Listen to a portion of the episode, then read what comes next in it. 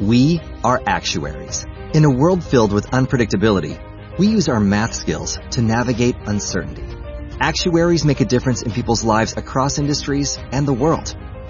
Actuaries have the freedom to work anywhere, and according to U.S. News and World Report, we're the 25th top paying career. Make an impact as a fact seeker and a truth teller. Use your math skills for good as an actuary. The world needs you.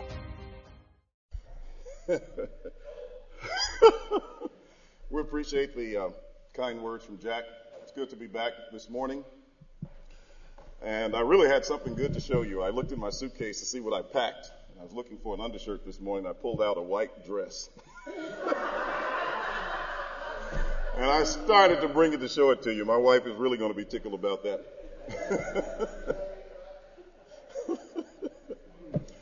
but we're going to get underway. Uh, we've got bit of distance to go. I'm going to talk this morning on the Holy Spirit and resurrection.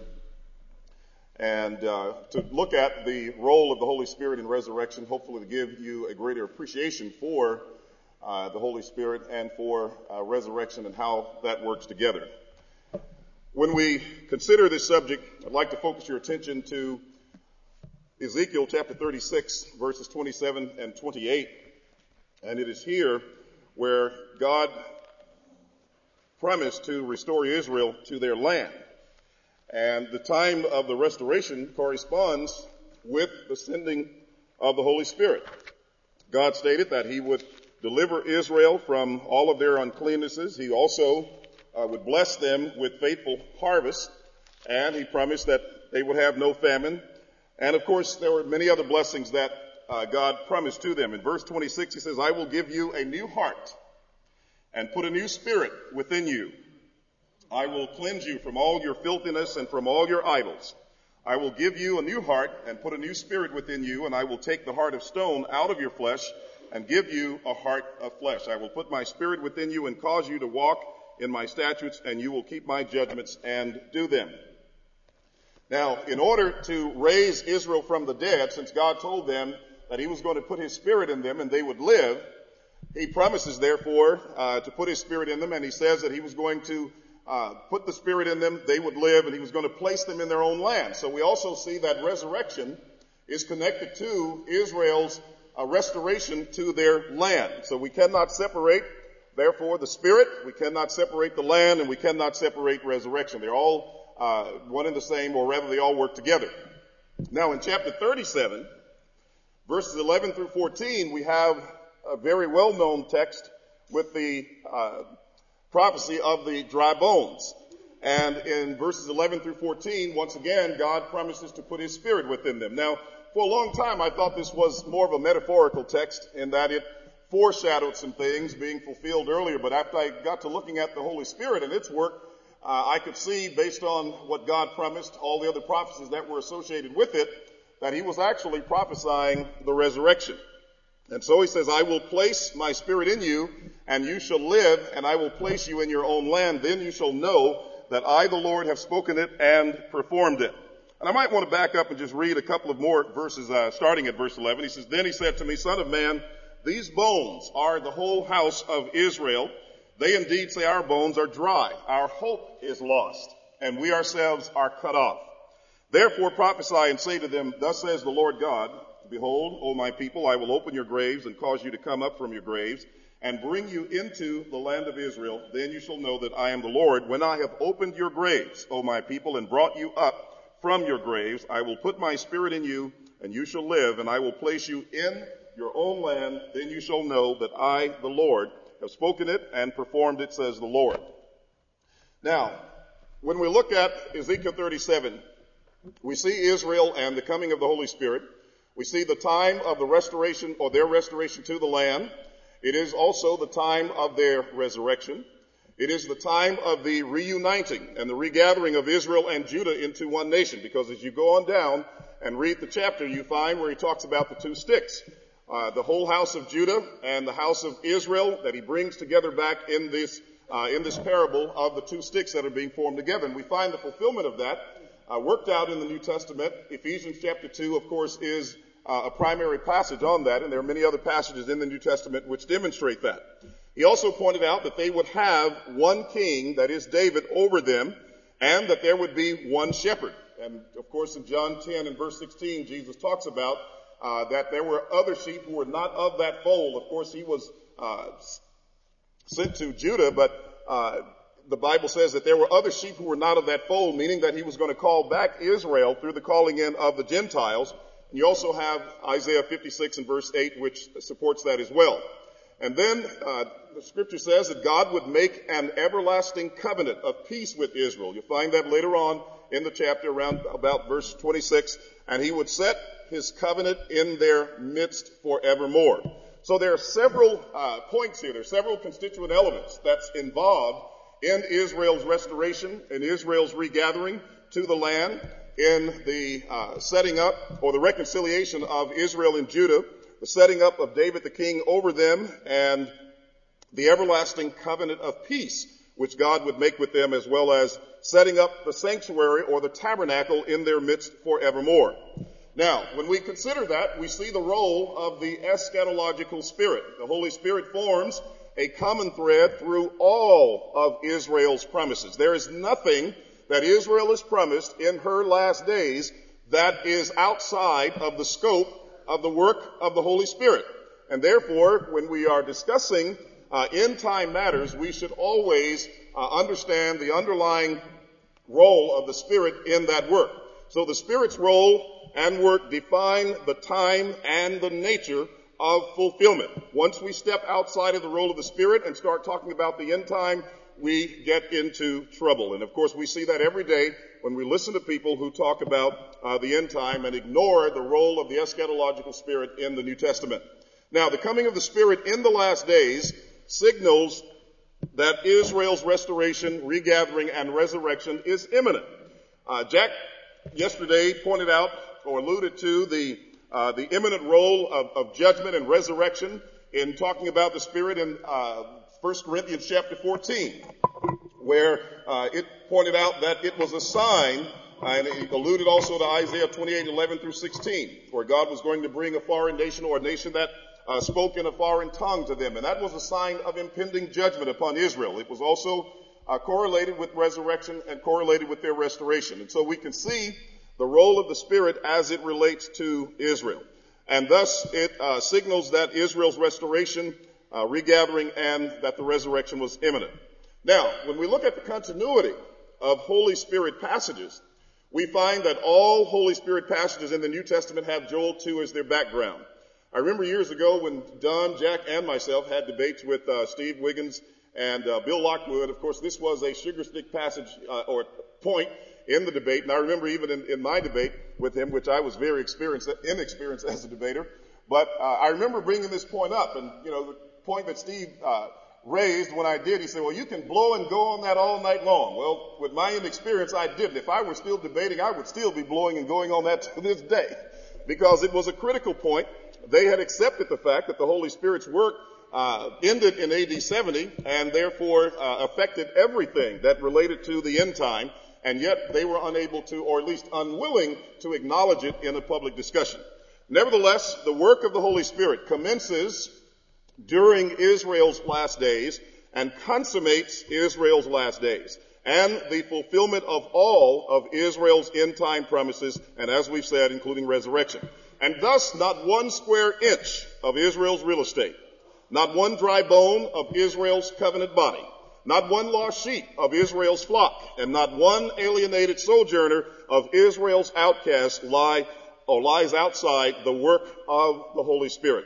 All resurrection, resurrection, regathering, and reconciliation or redemption passages in the New Testament have Ezekiel 36 and 37 as their background. And of course, we all know that Joel 2 is the background of the Holy Spirit and its outpouring in the last days.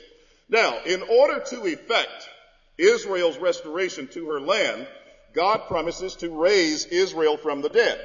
The absence from the land is covenantal death. And this is one thing that we have to understand and we have to recognize. Israel separated from her land is the essence of being separated from God and His presence and indwelling in the temple. It is separation from the presence of God and thus it is covenantal death. And so Israel is separated from God and the temple under the rule of a foreign nation. And they are viewed, for example, in Isaiah 26, 19 through 21 as dwelling in the dust. Now let's, let's take a look at that text for just a moment and uh, note that because you know a lot of times when we read these passages about resurrection and we read about uh, those who are sleeping in the dust of the earth, uh, we want to literalize it. We want to materialize it. We want to uh, physicalize it. We want to make it biological. But this is covenantal. It has to do with Israel being out of her land or separated from God. It is a reference to Israel's spiritual relationship and lack of fellowship with God as a result. And so he says in verse 19, your dead shall live. Together with my dead body, they shall rise, arise. Awake and sing, you who dwell in the dust. For your dew is like the dew of herbs, and the earth shall cast out the dead. Come, my people, into your chambers and shut your doors behind you. Hide yourself, as it were, for a little moment, until the indignation is past. For behold, the Lord comes out of his place uh, to punish the inhabitants of the earth for their iniquity. The earth will also disclose her blood and will no more cover her slain. Of course, Israel at the time was in captivity, and this uh, passage, there goes my watch. This passage is a reference to uh, Israel coming out from under uh, foreign uh, rulers. Now, there's a passage that we often use in Psalm 116 as a funeral text. Precious in the sight of the Lord is the death of his saints. And we kind of treat that text the same way we do John 14. Let not your heart be troubled. You believe in God. Believe also in me. And we use it as a text to comfort people at funerals. And of course, I'm not saying that we shouldn't use it for that purpose. Uh, but that's not the primary reference or meaning of the text. And I'm always the type that like to at least find out what were they saying from the beginning. What did it mean from the beginning? And then I can decide how I'm going to apply it if I want. Uh, but nevertheless, this passage, precious in the sight of the Lord, is the death of his saints, has to do with Israel being in Sheol, has to do with Israel being in bondage, has to do with Israel being delivered from captivity and being restored back to their land so they can worship God, so they can be in fellowship with God. Uh, if you'll note in Psalm 116 and verse 8, it will say that God would deliver Israel's soul from death. He would also wipe away tears, which is another covenantal point. And we find that, of course, in Revelation 21 and verse 3, that he will wipe all tears from their eyes. So this is covenantal language. This is technical language for the parousia, for the end time, and therefore when he's talking about precious in the sight of the Lord is the death of his saints, he's talking about Israel in their non-relation with him, their lack of fellowship with him, their need to be brought back to be restored to him, and God looks upon that and sees them even in their condition as precious. Now that's, that's an awesome thought when you really think about it. Precious in the sight of the Lord is the death of his, his saints. He continually focuses on them because of the promises that he made and because of his will to, uh, to restore them. And so God would wipe away tears from their eyes. He would restore them and Israel would walk before the Lord in God's presence. Now, it's also interesting that when you look at that text in Psalm 116, and let me get there for just a moment, there's another verse that is, is stated there that helps us to see uh, exactly what he's talking about, especially as it relates to resurrection, and it is applied in the New Testament to a resurrection text, to an end time passage, letting us know that this text is definitely focused on the end time. So, in verse 8, for you have delivered my soul from death my eyes from tears and my feet from falling. I will walk before the Lord in the land of the living. Notice the next verse. I believed, therefore I spoke. I am greatly afflicted. I said in my haste, all men are liars. Now I want to focus on verse 10. Now where do we find that text? In 2 Corinthians chapter 4. So let's just flip over there for just a moment. And in 2 Corinthians 4, and we alluded to it on yesterday, we mentioned it yesterday, but it's right in the heart of a resurrection chapter, or several, a couple of resurrection chapters in, in that context. But notice what Paul is saying in this context, and we'll allude to this uh, a little bit further on in the presentation. He says in verse 10, always carrying about in the body the dying of the Lord Jesus, that the life of Jesus may also be manifested in our body. For we who live are always delivered to death for Jesus' sake, that the life of Jesus also may be manifested in our mortal flesh. So then death is working in us, but life in you. Now he's dealing with resurrection passages, and he says, and since we have the same spirit of faith, according to what is written, I believed and therefore I spoke, we also believe and therefore speak. So, in verse 14, knowing therefore, he who raised up the Lord Jesus will also raise us up with Jesus and will present us with you. Think about that in the context of precious in the sight of the Lord is the death of his saints. Here is Paul taking this language and applying it to an eschatological text in the New Testament showing that what God was really focused on was delivering his people from the bondage of death, from the bondage of sin death and bring them into uh, the uh, light of the new covenant. We'll uh, have more to say about that as we go along. And so when we consider that, he's saying, he who raised up uh, Jesus, or the Lord Jesus, is the Holy Spirit, and Israel therefore being restored to worship in the courts of God's house in the midst of Jerusalem. That's basically what Psalm 23 and 6 is all about. I will dwell in the house of the Lord forever. Now, all the major themes of Ezekiel's prophecy in the gospel are found in the gospel of John. If you look at the new birth, that's Ezekiel 37, 25, um, uh, 36, 25 in John chapter 3. The opening of Israel's graves. We alluded to that in, in uh, Ezekiel chapter 37. All of these are mentioned in the Gospel of John, and it's very interesting uh, when you just kind of think about the correlations that you find there. The opening of Israel's graves, John 5, 28 and 29. But remember what we said? This, all of these passages have Ezekiel 36 as their background. They are all uh, supported and uh, underground, uh, or excuse me, they are uh, grounded by the work of the Holy Spirit. And so when we talk about John 5 and 28, you know, people want to focus on all that are in the graves. But again, we cannot separate that from the work of the Holy Spirit. And we have to see that thread running through uh, each of these passages. The restoration and regathering of Israel under one shepherd. In John chapter 10 verse 16, as we have alluded earlier, and also Ezekiel 36 and 27.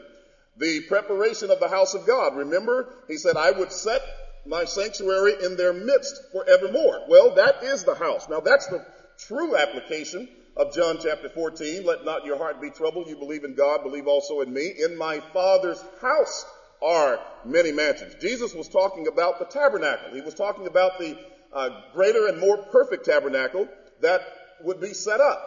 This is what he has in mind. He wasn't necessarily talking about a funeral, even though he was going to die very shortly thereafter. But primarily, uh, the, the house that he's discussing is that sanctuary that God would set up. And again, that's undergirded by Ezekiel 36 and uh, 37. And also in, uh, we have the coming of the Holy Spirit in John chapters 14 through 16. So if you think about the Gospel of John, and there, there are many books that you can tie in to John, but here's another book where so much of the heart of the message is found right here in the gospel.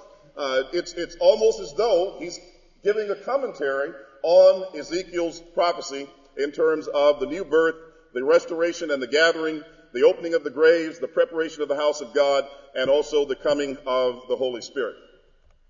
Now, every New Testament resurrection passage, therefore, as we said, must be interpreted in the light of the work of the Holy Spirit last days ministry. If you can understand this chart I tried to put together, uh, we can see Old Testament prophecy. And then uh, as you move into the, uh, the chart uh, where you see the, the two triangles there, the lower triangle represents the last days of Israel's end time.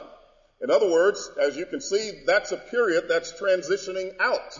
Whereas uh, at the top tri- triangle, the lighter one, you can see this is the beginning of the new covenant where the new age is breaking in, just like Hebrews chapter 6 and verse 5 states that we have tasted of the uh, heavenly gift and of the powers of the age to come. So you can see it breaking in to that last days period and therefore is a transition and it reaches its consummation in AD 70 at the fall of Jerusalem. And of course thereafter we have what is presently called the age to come, which is the age in which we live today. It is an age that has no end and therefore uh, that is uh, what was effected by the ministry of the Holy Spirit. That was the result of the Holy Spirit's work to bring about this age that is endless, wherein all of the blessings that was being worked out in that period are now realities for us uh, in uh, and under the gospel.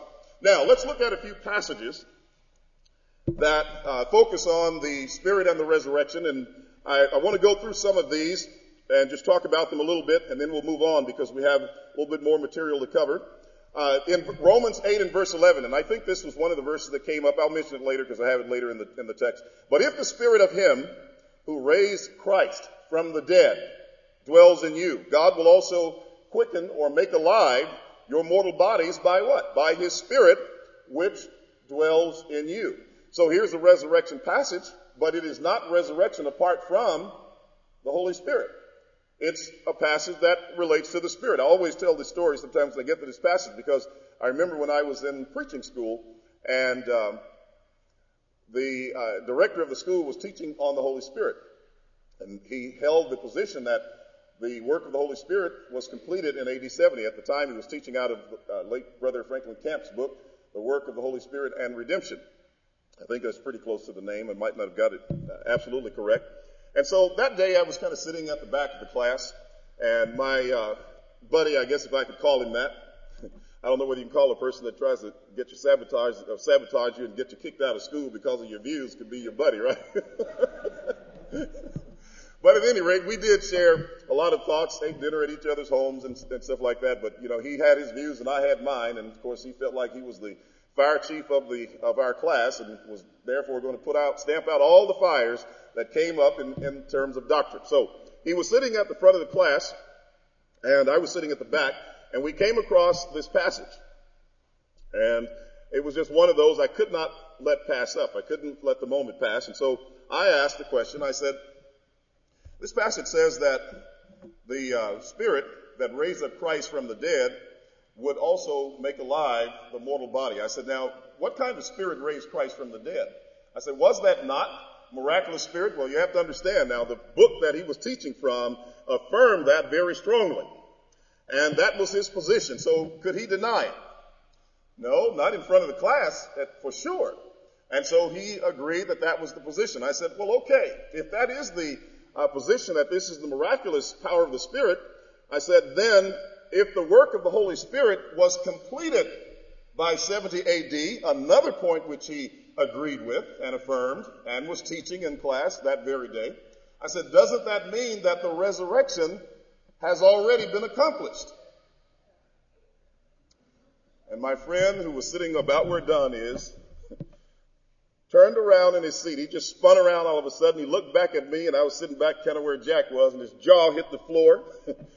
and, uh, then he looked back up at the instructor and the instructor was sitting up trying to clear his throat. and it was the funniest scene that I'd ever seen in class almost. It was just hilarious. And, uh, and I just sat back there and just put one of those sheepish grins on my face. Because I knew I had them both. and, uh, and there was nothing he could say.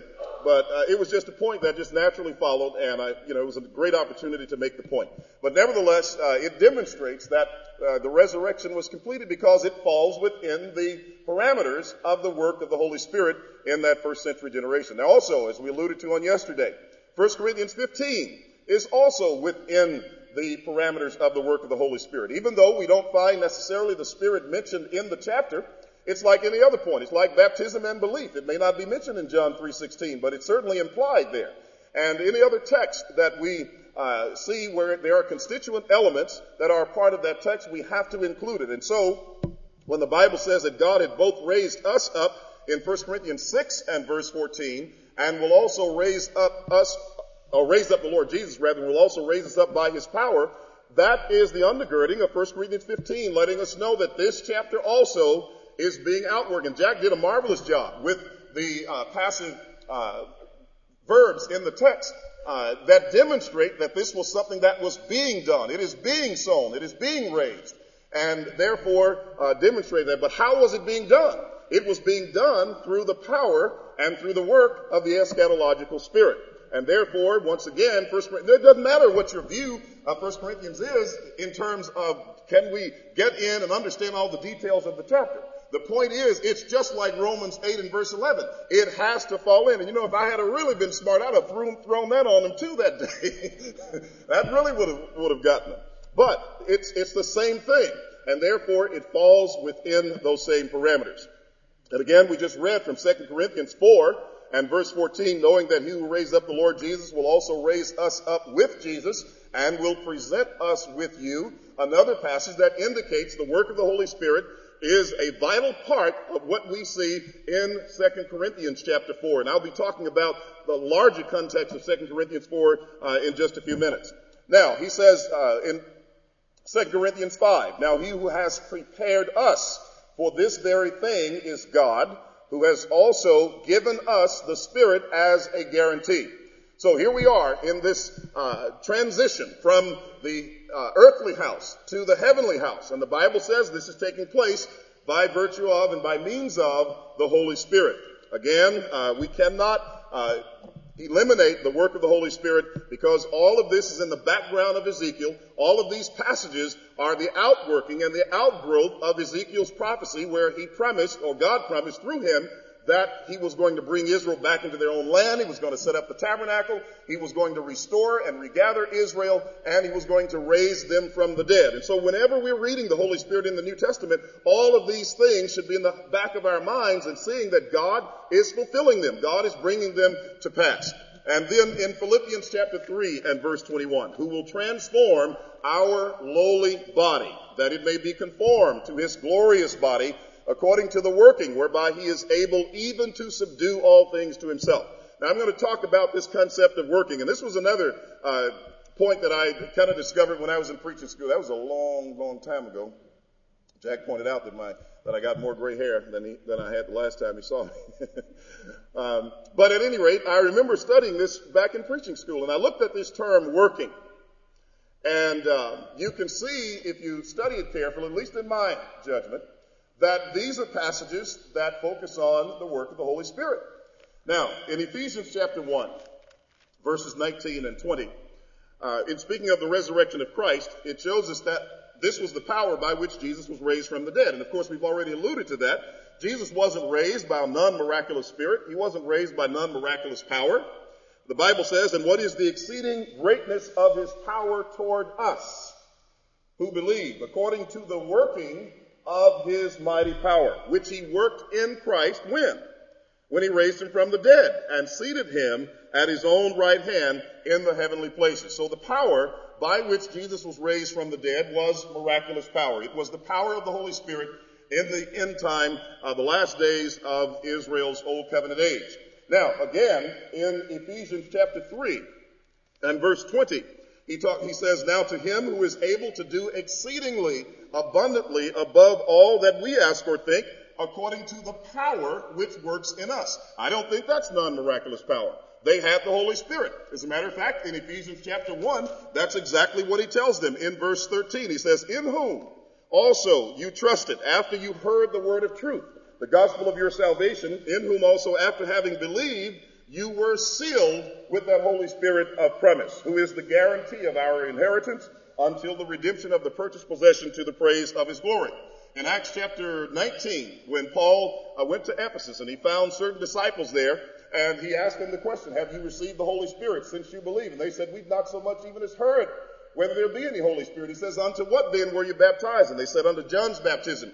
And after he taught them, he said, uh, he laid hands on them and they spoke in tongues and prophesied. They received the Holy Spirit. So the book of Ephesians confirms that, as well as Acts chapter 19, that they have the Holy Spirit. It was not a non-miraculous measure of the Spirit. And so when he says, according to the working or the power that is within us. Let's look at a few more passages. Now we've already uh, given you Philippians 3.21, but let's look at Philippians 1 and verse 6. This is a passage that discusses the outworking of the resurrection. Uh, Philippians 1 and verse 6. And you know, Don talked about his studies on, on Philippians, and I remember when I did my first local work out of, out of preaching school, that this was one of the books that I studied, and it has been a, a marvelous treasure in terms of the message in this, in this book. I just, and that, I became acquainted with a lot of eschatological passages that I hadn't even thought about, just studying the book and doing uh, expository lessons from it. But in verse 5, uh, he says, always, well, let's read verse 4, always in every prayer of mine, making request for you with joy, for you all with joy, for your fellowship in the gospel. Now notice, from the first day until now. Now, does that describe something that is progressive? Yes. He says from the first day until now. So from where they started up to the point where they are at this point. And then he says, being confident of this very thing, that he who has begun a good work in you will do what? Will complete it until the day of Jesus Christ. So what was being worked out with the Philippians? It was their transition into the consummated body of Christ. Paul alludes to that in Philippians chapter 3 when he talks about the out resurrection from the dead. So let's go ahead and jump over there and take a look very quickly. And uh, Philippians 3, beginning at verse 11, he says, If by any means I might attain, I might arrive at, I might reach the resurrection from the dead. And this is the out resurrection from the dead. The resurrection that's taking place out from among the dead ones that Jack was talking about on yesterday. In Acts chapter 4, when the apostles began to preach, the Bible says that the Sadducees or the priests were grieved that the apostles preached through Jesus the resurrection out from among the dead ones. In other words, letting them know that here was a Torah free gospel that was preaching Israel's hope apart from Israel's law. And therefore, they were grieved and very disturbed about it because they were giving people the opportunity to understand and to uh, come into that message and the, the blessings of that message of the resurrection. And so back to Philippians in verse 12, he says, not that I had already attained. That means that he hadn't reached the goal, that it was being worked out. And so he says, or am already perfected. And the word perfected from telos means to bring to a completion, to consummate. But I press on that I may lay hold of that for which Christ Jesus has also laid hold on me. Brethren, I do not count myself to have apprehended. But one thing I do, forgetting those things which are behind and reaching forward to those things which are ahead, I press toward the goal for the prize of the upward call of Christ Jesus, of God in Christ Jesus. So, just as he had begun the work in the Philippians, that work was also begun in Paul, and they all were uh, working out that transition uh, in the last uh, in the last days of the uh, first century in terms of uh, the old covenant and uh, through the message of the gospel. Now, again, what about Paul's apostleship? Did he have an apostleship that was appointed by a non-miraculous spirit? Was he un- was he uninspired? Some people would like to tell us that, especially when it comes down to eschatology. Well, uh, you know, there must be something skewed with Paul's uh, inspiration or his because his eschatology is skewed. Well, the implication of that is he's uninspired, but that's not what he claimed in Colossians chapter 1 and the verses 21. The Bible says, and you who once were alienated and enemies in your mind by wicked works, yet now he has reconciled. And did I miss my verse? I did. Uh, what verse is that? Um, let me look at my screen where he says, striving according to the working which works in me mightily. Anyway, I'll tell you what I tell them at home. Look it up.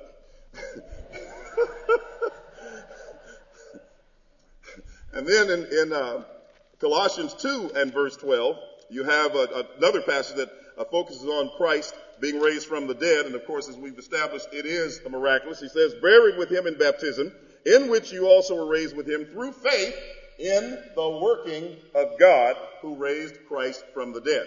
So I hope uh, these are enough passages at least to demonstrate that this concept of working has to do with the miraculous work of the Holy Spirit. You can see a few others in 1 Thessalonians 2 when he talks about the inspired word of the gospel, the word of God, which also effective, effectively works in you who believe. For our gospel did not come to you in word only, but also in what? In power. That's the power of the Holy Spirit. And in the Holy Spirit and much assurance as you know what kind of men we were among you for your sake. And you became followers of us and of the Lord, having received the word in much affliction with joy and of the Holy Spirit. So there are a few other passages as well. Now let's talk about man uh, who is determined by his world. Larry brought this up on yesterday, did a marvelous job in his presentation. And so I tried to throw a little chart together here to help us uh, see and understand these concepts that we have in uh, the uh, message of resurrection, especially in 2 Corinthians chapter 5. And 2 Corinthians chapter 5 begins a lot earlier than chapter 5. It begins uh, at least in chapter 3, and you could really argue for chapter 1 as well, because Paul alludes to some points there that relate to it. But nevertheless, let's just start here. Now, what we have here are two worlds. We have the this age, which is the old covenant world, uh, that the Bible speaks of when we read the Gospels and Jesus says, uh, in this age or this world, that's what he's talking about. He's talking about the Jewish world. But they also focus on the age to come.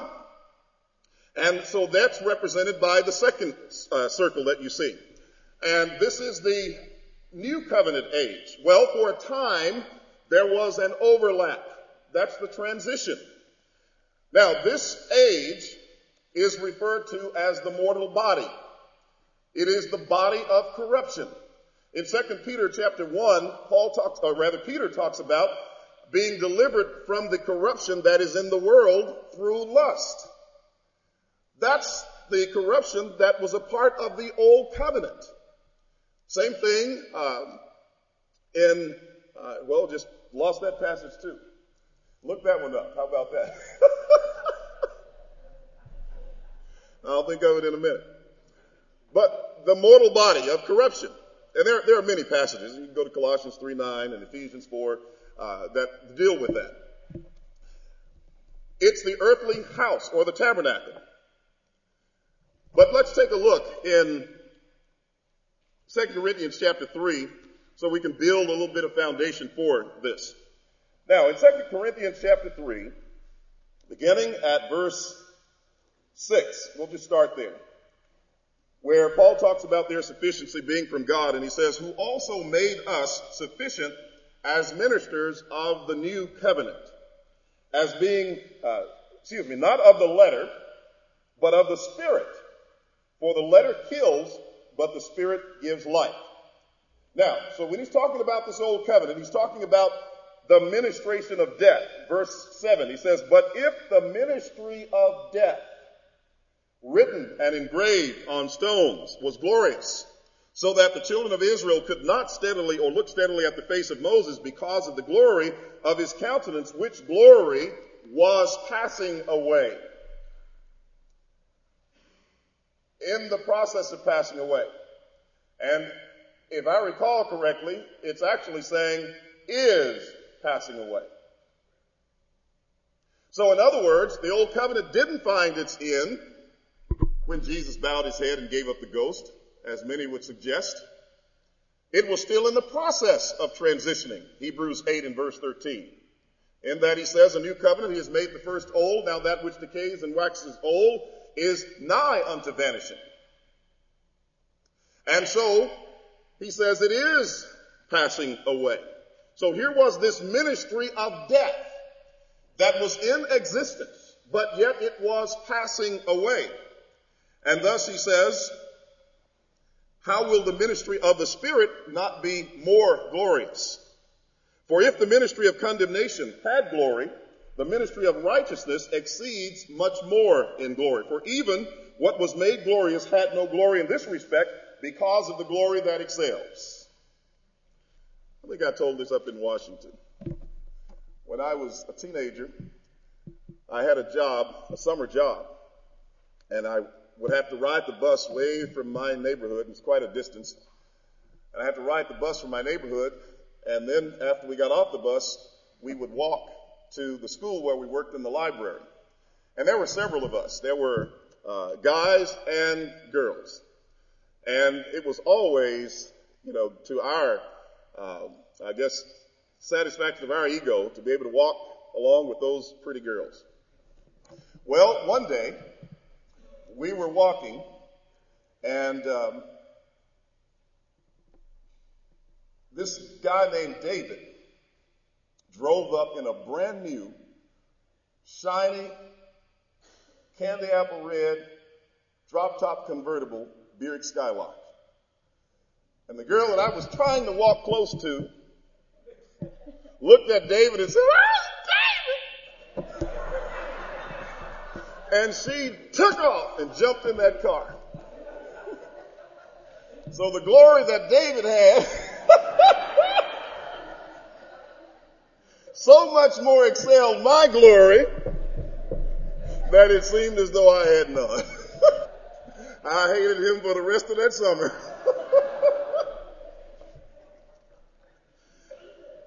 but that's what the scripture is saying. The old covenant had glory, but the glory of the new so far excelled it that it made it appear as though it had no glory. And so Paul said in verse 12, therefore, since we have such hope in this new covenant life coming about, we use great plainness of speech. No, Don, please don't tell me that. Take him out now. oh, wow. Now, so he says then, unlike Moses, who put a veil over his face, so that the children of Israel could not look steadily at the end of what was passing away or what is passing away, but their minds were blinded until the, this uh, day the same veil remains unlifted in the reading of the old covenant because the veil is taken away in Christ. Now the Lord is that spirit. I'll come to that in a minute. Let me kind of finish this chart because I, I see now that I'm really going to be rushed here. So what we're looking at then is this ministry of death. That's that old covenant world. It's that mortal body of corruption. It's that earthly house and tabernacle. And then we have the new covenant world, which is the ministry of the Spirit, the ministry of life, the, the Spirit that gives life. And that's the, that's what was awaiting them in that age to come, which they were already tasting of it. And that's why you see this inbreaking in the center here. But that was the last days of the Holy Spirit's ministry, that time of transition. Now people talk about individuals and we want to get caught up with individual resurrection, but this is argued from the corporate body. Individuals participate in it in as much as they are part of the world in which they live. So the individuals in these bodies, respected bodies, are being transformed, for example, from the old to the new, from uh, death to life. And when your world changes, your life changes. So when they change from a ministry of death to a ministry of life, that's their resurrection. Now, in Ezekiel 16, to uh, this is this is I'm just supposed to be starting my lesson right now. God spread a covering over Israel's nakedness, and, and one of the points that well, it's it's here in this point. Now, we talked about nakedness on yesterday. Well, when you go to Ezekiel 16, God says when he found Israel, she was, her navel was uncut, she was uh, just writhing in her blood, etc., filthy, etc. And God said that he washed her, he cleansed, cleaned her up, and he spread his cloak over her, a covering over her, and entered into a covenant with her. Now, if you read on down in the chapter, a few verses later, he will tell you the covering that he put over her. It was a covering of badger skins, and he had the, the uh, uh, jewels and golds and all those things that he decked her out with. But that is tabernacle language. So in other words, when God enters into the covenant relationship with Israel, he covers her nakedness with the tabernacle. And that's also the marriage relationship between the two. Remember, in Exodus 25, God told them to make this tabernacle. If you go there and you look at all of the um, materials of the tabernacle, you'll see they're the same as those which are in Ezekiel. And then he says, thank you, keep, keep doing that. God would destroy, in Isaiah, now look at what God promised, however. Go to Isaiah 25. Even though Israel has this covering, God promised that the time was coming when he was going to destroy this covering that Israel had. And so in verse 25 and verse 7, and he will destroy on this mountain the surface of the covering cast over all the people. Now what covering did Israel have? They had their tabernacle. And the veil that is spread over all the nations. He will swallow up death. The removing of the veil, the removing of the covering, is the swallowing up of death. Because it was that ministry of death. And so, and the Lord, here's our covenantal language again. And the Lord God will wipe away tears from all faces. The rebuke of his people he will take away from all the earth, for the Lord has spoken it. That's language that comes out of Ezekiel as well. Now, when we take all of that very quickly to 2 Corinthians 5, the Bible says, for if the earthly house, this tent, meaning that temporary dwelling, is destroyed. We have a building of God, a house not made with hands, eternal in the heavens. The tabernacle of the temple was the physical structure that represented and defined Israel's fellowship with God. And that's why he said in Exodus 25 and verse 8, let them make me a sanctuary. Why? That I may dwell among them. And so the primary essence of fellowship in the earthly tabernacle was defined, however, as not the way. In Hebrews 9, 6 through 9, when he enumerates and goes through all of those pieces of furniture that were in the tabernacle and what they signified, he says all of these things, the Holy Spirit signifying that the way into the holiest of all was not made manifest or is not made manifest. So even though that tabernacle was there, it did not make manifest the way into the holiest. But Jesus said, I am what? The way. All right, we got to move on. Can't do too much commenting here. Well, we've already kind of covered that, so let's let's move on. Now, after chapter 3, and there were other verses there in 2 Corinthians 3 that I want to talk about because he talks about turning, when they turn to the Lord. The Lord is that Spirit. And he says, and we are being transformed from glory to glory. There's the transition. And so Paul says in verse 4 and verse, uh, chapter 4 and verse 1, seeing we have this ministry, we faint not. They were being transformed from the body of death to life. He says we are always carrying about in the body the dying of the Lord Jesus, 2 Corinthians 4 and verse 10. And he wanted to be conformed to Jesus' death. That is a complete separation, departure from the old covenant world into the realm of the spirit, into the new covenant world. Philippians 3 and verse 10. That I may know him and the power of his resurrection and the fellowship of his sufferings being made conformable unto his death. Suffering and dying to the age of death for Jesus' sake. In preaching the Torah free gospel, Don scratching his ear, I'm thinking of giving me signs. Now, like being in a, uh, what do you call those bidding things? Uh, auction. Why die to the old world? is always carrying about in the body the dying of the Lord Jesus, that the life of Jesus also may be manifested in our body. Now I take that to be the body of Moses. Paul's life in the body was hidden, but was not manifested. They were struggling in that body. They were suffering in that body. They were being persecuted in that body. And he says, they wanted it to be manifested. Colossians 3, 3 and 4, Romans 8, 19, and Philippians 3 and verse 21. I can't quote them. I'm just going to have to move on. But he never shrunk back from that commission to live a dying life to that old world. Galatians 2, 11 through 14. You did see some of the other apostles kind of uh, stutter on that and stumble. But Paul never did. He says, if I build again that which I've destroyed, I make myself a transgressor. Now, dying in that body, just as they carried the dying of the Lord Jesus to the body of Moses, Paul wanted the life of Jesus to be manifested in the body. He also wanted the life of Jesus to be manifested in their mortal flesh. That is to experience resurrection life in their daily walk that is, we who are alive and remain until the coming of the Lord. They expected something after. Don did a good job on that with Mark 9-1. So then, death is working in us. Death to what? The administration of death, and light is working in you. That is, Gentiles who were not under nor permitted to practice the law. Well, I just got to go on beyond this. I can't deal with this. Um,